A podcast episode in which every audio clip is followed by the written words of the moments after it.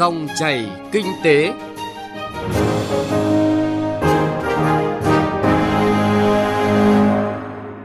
Xin chào quý vị và các bạn. Mời quý vị và các bạn cùng theo dõi chương trình Dòng chảy kinh tế thứ hai ngày mùng 8 tháng 4 năm 2019. Trong 20 phút của chương trình, chúng tôi sẽ chuyển tới quý vị những nội dung chính sau đây. Bảo lãnh thông quan, công cụ hữu hiệu tạo thuận lợi thương mại. Công bố thông tin của doanh nghiệp niêm yết còn nhiều vấn đề. Trong câu chuyện cà phê doanh nhân, tư duy quản lý, điều hành quan trọng để thành công của một doanh nghiệp nhà nước chuyển sang hoạt động theo mô hình công ty cổ phần. Đó là những chia sẻ thực tế của ông Bùi Quang Truyện, Chủ tịch Tổng Công ty Máy động lực và Máy nông nghiệp Vim. Trước khi đến với những nội dung chính, mời quý vị và các bạn cùng nghe một số thông tin kinh tế đáng chú ý.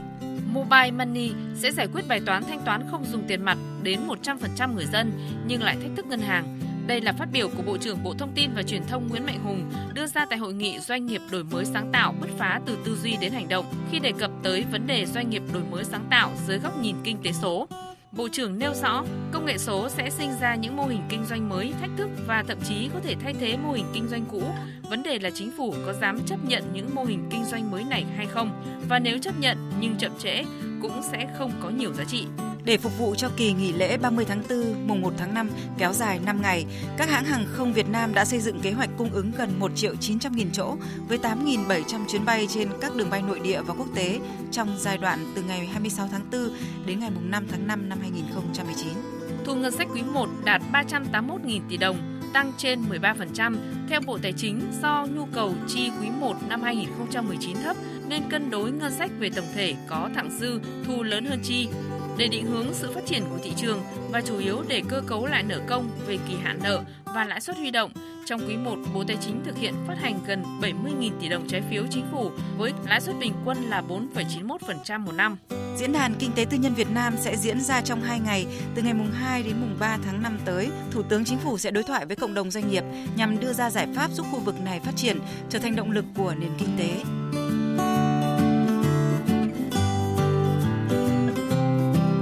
Quý vị và các bạn, bảo lãnh thông quan đối với hàng hóa xuất nhập khẩu là một trong những giải pháp để thực hiện các mục tiêu tạo thuận lợi hóa thương mại, thông quan nhanh chóng đã được áp dụng tại nhiều nước trên thế giới. Theo đánh giá của các chuyên gia, bảo lãnh thông quan sẽ giảm chi phí hành chính từ 0,1 đến 0,5%, giảm chi phí thông quan từ 0,5 đến 0,8% trị giá lô hàng, tăng sức cạnh tranh, thúc đẩy tăng trưởng xuất khẩu khoảng 1%. Đây là thông tin tại hội thảo Bảo lãnh thông quan đối với hàng hóa xuất nhập khẩu do Tổng cục Hải quan tổ chức mới đây tại Hà Nội. Ghi nhận của phóng viên Đài Tiếng Nói Việt Nam. Theo Tổng cục Hải quan, để được thông quan hàng hóa xuất nhập khẩu, ngoài việc chuẩn bị đầy đủ hồ sơ, chứng từ, doanh nghiệp phải thực hiện đầy đủ các nghĩa vụ bắt buộc liên quan đến hàng hóa, nhưng do nhu cầu thị trường hoặc hoạt động sản xuất kinh doanh, nhiều doanh nghiệp chưa đủ điều kiện mà mong muốn được thông quan sau đó sẽ hoàn thành các thủ tục tiếp theo. Bảo lãnh thông quan sẽ là một trong những giải pháp giúp doanh nghiệp tháo gỡ khó khăn. Ông Mai Xuân Thành, Phó Tổng cục trưởng Tổng cục Hải quan nêu rõ. Từ những lợi ích và bảo lãnh cho quan mang lại, Thủ tướng Chính phủ đã ban hành quyết định 1254 ngày 26 tháng 9 năm 2018 về phê duyệt kế hoạch hành động thúc đẩy cơ chế một cửa quốc gia, cơ chế một cửa ASEAN cải cách công tác kiểm tra chuyên ngành đối với hàng hóa xuất khẩu nhập khẩu và tạo thuận lợi thương mại giai đoạn 2018-2020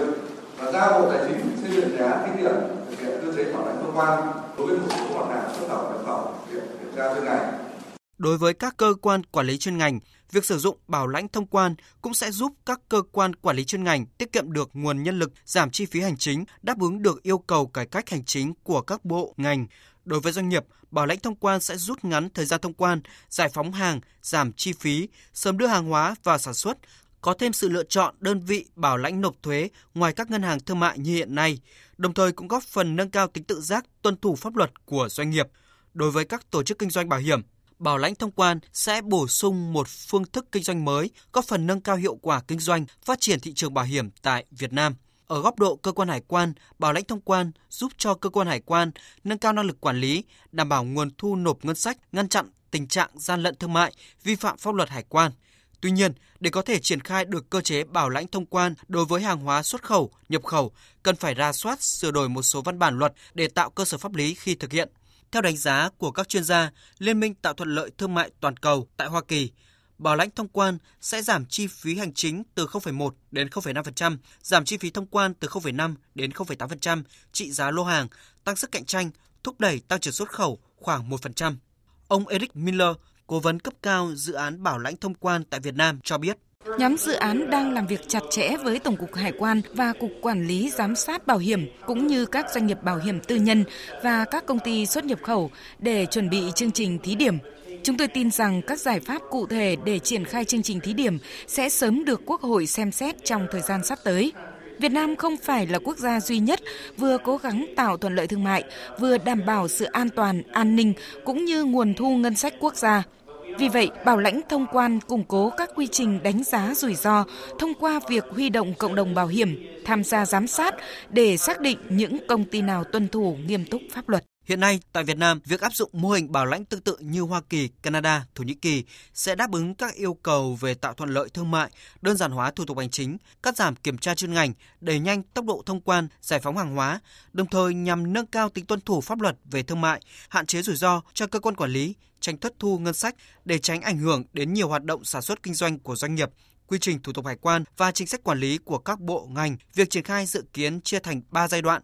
Thí điểm dự kiến 2 năm 2021 đến năm 2022, mở rộng từ năm 2022 đến năm 2023 và chính thức dự kiến từ năm 2024. Để có thể triển khai được cơ chế bảo lãnh thông quan đối với hàng hóa xuất khẩu, nhập khẩu, cần phải ra soát, sửa đổi một số văn bản pháp luật để tạo cơ sở pháp lý khi thực hiện.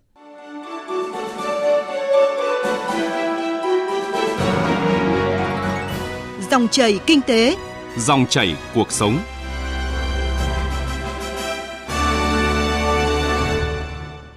Thưa quý vị và các bạn, công bố thông tin tài chính doanh nghiệp hiện nay trên thị trường còn khá nhiều bất cập, từ việc công bố chất lượng thông tin đến chính bản thân hệ thống về chuẩn mực kế toán. Xét về chuẩn mực kế toán, Việt Nam là một trong 12 quốc gia đang đi đường riêng, không theo chuẩn mực quốc tế. Vì vậy, doanh nghiệp niêm yết gặp hạn chế trong việc công bố thông tin tài chính. Chất lượng báo cáo tài chính theo đó có thể bị ảnh hưởng. Đây là nội dung được tập trung thảo luận tại hội thảo do tạp chí điện tử Nhịp Sống tổ chức mới đây. Theo một con số thống kê không chính thức, thị trường chứng khoán Mỹ hàng năm có trung bình 300 trường hợp bị Ủy ban chứng khoán yêu cầu phải trình bày lại báo cáo tài chính. Ở Việt Nam, với công bố thông tin phi tài chính thì là báo cáo thường niên hoặc báo cáo bất thường. Báo cáo thường niên gồm thông tin tài chính và phi tài chính, nhưng hướng tới làm đẹp hình ảnh cho doanh nghiệp. Vì vậy, tính minh bạch độc lập chưa cao. Ông Phan Lê Thành Long, Giám đốc Viện Quản trị Công chứng Australia cho biết. Việt Nam thì thực tế nếu như quan sát trên thị trường thì rất khó để cho cơ quan quản lý cũng như là các cái chủ thể khác trong thị trường có thể giám sát được cái chuyện là chất lượng công bố thông tin tài chính như thế nào. Bởi vì chuẩn mực Việt Nam mình nó có nhiều hạn chế và nó có rất nhiều các cái room để các doanh nghiệp họ có thể dựa vào đó để công bố thông tin, nhiều khi là theo một cái định hướng nào đó. Ông Nguyễn Duy Hưng, Chủ tịch Hội đồng Quản trị Công ty Chứng khoán Sài Gòn cho rằng báo cáo thường niên tốt nhất phải phản ánh trung thực nhất hiện trạng của công ty tại thời điểm ra báo cáo, chứ không chỉ đạt các tiêu chuẩn về số liệu đẹp hay tiêu chí nào khác. Tại Việt Nam quy định rất chặt chẽ, tuy nhiên nếu nhìn về công bố thông tin của các doanh nghiệp thực tế xảy ra trên thị trường, dẫn đến việc nhà đầu tư không hiểu rõ doanh nghiệp, dẫn đến quyết định không chính xác. Chúng ta nhìn thấy là một cái thực trạng, các quy định của pháp luật nó đều rất là chặt chẽ nhưng việc thực thi pháp luật thì có vấn đề về thứ hai, chúng ta nếu mà nhìn lại những quyết định xử phạt năm 2018 của ủy ban chứng khoán đã là một con số tăng trưởng rất là nhiều. Thế thì mọi người nhìn rằng đâu đấy là ngày xưa nó tốt nó không bị phạt. Còn bây giờ nó không tốt nên mới bị phạt. Hay là như thế nào? Thì rõ ràng là các quy định pháp luật thì nó đủ hết. Thế nhưng mà thực tiễn thì là rất nhiều các cái vấn đề nó phát sinh. Câu hỏi đặt ra là công bố thông tin của doanh nghiệp sẽ được thực hiện thế nào để tránh tình trạng báo cáo đẹp nhưng không trung thực. Ông Trần Văn Dũng, Chủ tịch Ủy ban Chứng khoán Nhà nước cho biết, công bố thông tin của doanh nghiệp và đặc biệt là doanh nghiệp đại chúng hiện nay nhìn ngắn gọn theo hai khía cạnh. Về khía cạnh pháp lý, những quy định của hệ thống pháp luật liên quan đến công bố thông tin tại Việt Nam là theo chuẩn mực quốc tế, thậm chí hơn cả chuẩn mực quốc tế. Khuôn khổ chặt chẽ nhưng thực hành lại có nhiều vấn đề. Ông Trần Văn Dũng nêu thực tế. Theo thông lệ quốc tế thì doanh nghiệp chỉ có công bố thông tin hàng quý là từ công bố thông tin hàng năm là báo kiểm toán. Đối với quy định của Việt Nam thì cũng là quy định doanh nghiệp niêm yết công bố thông tin hàng quý 6 tháng có so xét hàng năm có kiểm toán và đối với hệ thống quản trị doanh nghiệp thì các nước thường là thực hiện theo một thông lệ tốt nhất ở Việt Nam mà chúng ta có đưa vào quy định của pháp luật mà hiện tại là nghị định 71 và tới đây là đưa thẳng vào trong luật. Năm 2018, Ủy ban Chứng khoán Nhà nước cũng đã ban hành gần 400 quyết định xử phạt, trong đó điều đáng nói là hơn một nửa vi phạm công bố thông tin. Bên cạnh đó, chất lượng quản trị công ty cũng có vấn đề. So sánh giữa ASEAN hay ASEAN 6 thì quản trị công ty của chúng ta ở mức thấp nhất. Điều quan trọng là tính tự giác và tuân thủ pháp luật. Nhưng nếu không thay đổi, không kiểm soát chặt thì việc công bố thông tin của các doanh nghiệp niêm yết như hiện nay nếu chuyển sang thông lệ quốc tế còn khó hơn rất nhiều. Cà phê doanh nhân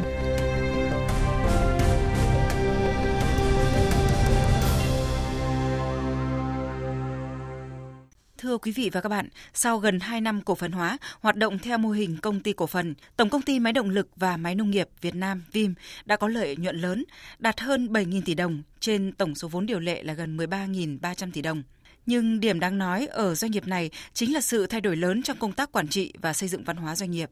Triết lý cho hiệu quả hoạt động doanh nghiệp của Chủ tịch Hội đồng Quản trị Tổng công ty Vim Bùi Quang Truyện khá thú vị. Thả bỏ đi chiếc chén thừa còn hơn tiếp tục đầu tư cho đủ bộ mà không có nhu cầu dùng đến nó. Trong văn hóa doanh nghiệp, trang bị tư duy, nếp nghĩ hơn là đầu tư đồng bộ trang phục. Còn rất nhiều điều thú vị khác nữa. Mời quý vị thính giả cùng tìm hiểu qua câu chuyện giữa phóng viên Nguyên Long và ông Bùi Quang Truyện, Chủ tịch Tổng công ty Máy động lực và Máy nông nghiệp Việt Nam Vim trong câu chuyện Cà phê Doanh nhân ngay sau đây. Thưa ông có thể nói rằng 2018 là một năm khá thành công của Vim với một cái lợi nhuận khá là cao và đặc biệt là cái giá trị cổ phiếu của Vim tăng gấp đôi so với lại cái giá trị ban đầu. Ông có thể cho biết những cái lý do để cho Vim có được cái thành tích cao như vậy ạ? Với ờ, tổng ty ờ, máy động lực và máy nông nghiệp Việt Nam, chúng tôi ờ, tiến hành IPO chuyển sang cái hoạt động theo cái mô hình công ty cổ phần từ tháng 1 năm 2017 và tháng 7 năm 2018 thì Vim chuyển sang hoạt động theo công ty đại chúng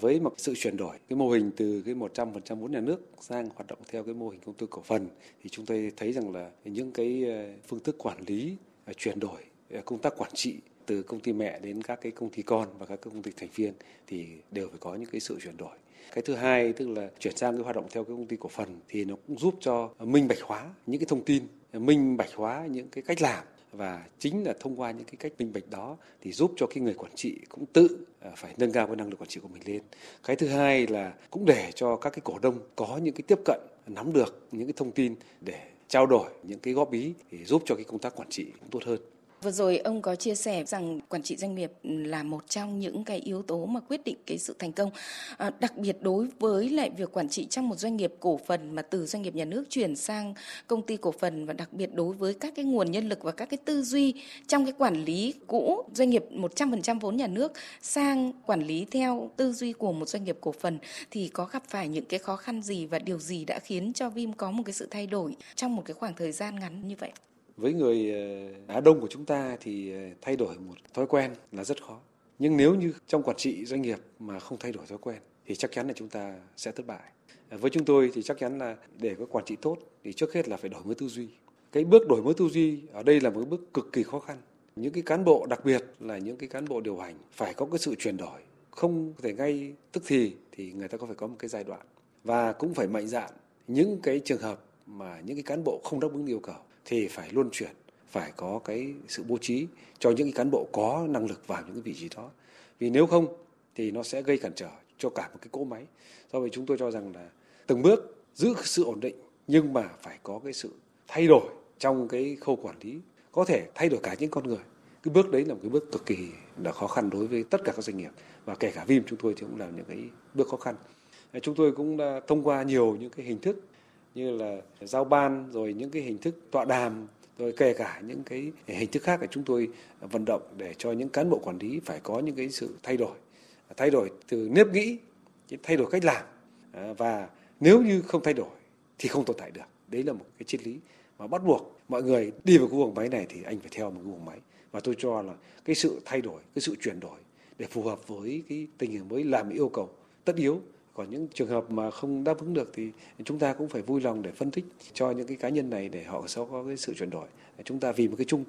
trao đổi với lại lãnh đạo của một số các doanh nghiệp trong Vim thì ờ, cũng khá là nhiều người chia sẻ rằng là chủ tịch hội đồng quản trị của Vim thì trong văn hóa doanh nghiệp thì có tư duy của một ông thầy ờ, giảng dạy, cũng có tư duy của một người làm công tác quản lý nhà nước và bây giờ thì quản lý cái nguồn vốn cũng như là sở hữu hàng nghìn lao động của Vim nữa. À, tuy nhiên thì khi nhìn vào cái lợi nhuận của doanh nghiệp thì rõ ràng nhìn thấy ông làm chủ của một doanh nghiệp, ông nói về văn hóa doanh nghiệp và để có thể thành công đối với một doanh nghiệp thì ông nói gì ạ? Cái câu hỏi này cũng rất là thú vị. Ờ, đến một cái đơn vị thì người ta nhìn vào một cái văn hóa của đơn vị đó. Cũng như là đến gia đình thì người ta nhìn vào cái văn hóa của gia đình. Và chúng tôi luôn coi trọng cái ờ, văn hóa của doanh nghiệp. Và chính vì thế mà tổng ty chúng tôi đã có những cái quy chế về văn hóa công sở. Cái quy chế về văn hóa công sở nó giúp cho cái người cán bộ, người nhân viên ý thức được cái nhiệm vụ của mình. Và từ cái việc ý thức được thì người ta sẽ biết là mình mặc cái áo nào trong cái môi trường nào thì thông qua cái đó giúp cho ý thức của con người nó tốt hơn. Trong cái văn hóa công sở, văn hóa doanh nghiệp à, cũng có nhiều doanh nghiệp thì cần phải trang bị những cái đồng phục, những cái trang phục nhưng chúng tôi cho rằng là cái trang bị cốt lõi của nó là trang bị về mặt tư duy cho cán bộ nhân viên.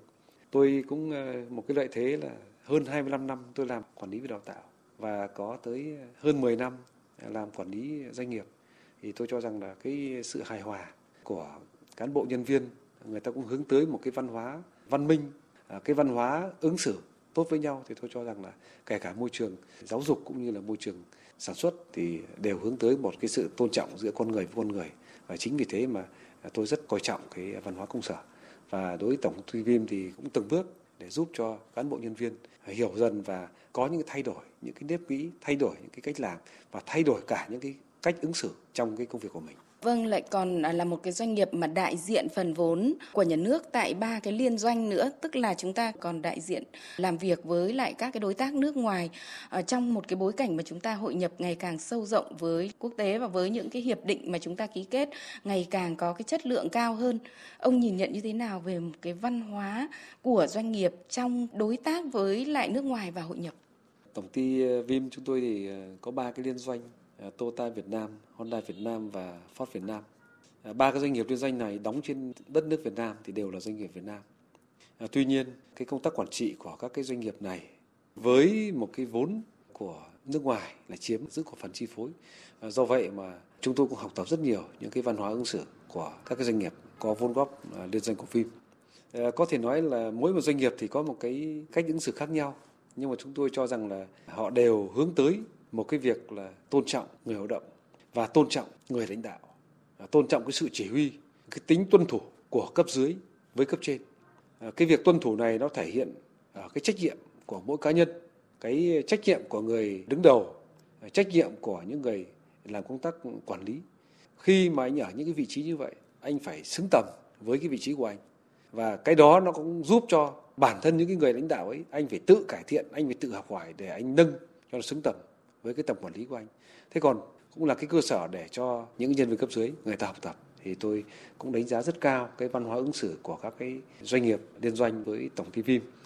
và cũng rất mừng mà cho đến giờ thì các cái doanh nghiệp mà chúng tôi liên doanh thì họ đánh giá rất cao. Họ rất tôn trọng cái tiếng nói của Vim. Mặc dù chúng tôi chỉ giữ cổ phần 20 30 hoặc là 25% ở những doanh nghiệp đó nhưng mà họ đều luôn luôn tôn trọng cái tiếng nói những cái ý kiến tham gia góp ý của Vim. Bởi vì cái tiếng nói của Vim ý kiến của Vim chỉ góp phần để làm cho các cái công ty đó phát triển và có cái hiệu quả cao hơn. Và chính vì thế chúng tôi cũng nhận được một cái sự phản hồi rất là tích cực từ các cái liên doanh này. Vim sẽ phát triển văn hóa doanh nghiệp của mình như thế nào để đáp ứng được cái yêu cầu của hội nhập? Chúng tôi cho rằng là nếu như Vim mà không tiếp tục nâng cao cái phương thức quản trị rồi cải tiến thêm cái cách làm thì rõ ràng là rất dễ bị tụt hậu.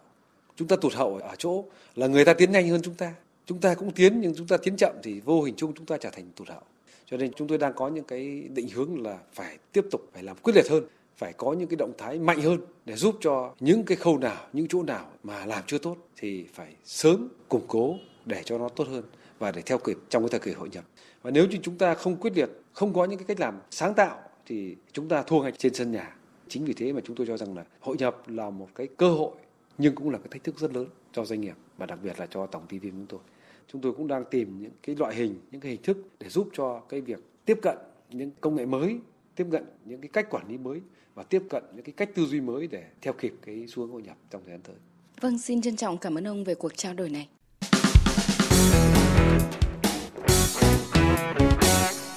Quý vị và các bạn thân mến, câu chuyện cà phê doanh nhân với ông Bùi Quang Truyện, Chủ tịch Hội đồng Quản trị Tổng Công ty Máy Động lực và Máy Nông nghiệp Việt Nam VIM đã kết thúc chương trình Dòng chảy Kinh tế hôm nay của Đài Tiếng Nói Việt Nam. Xin cảm ơn quý vị thính giả đã quan tâm theo dõi.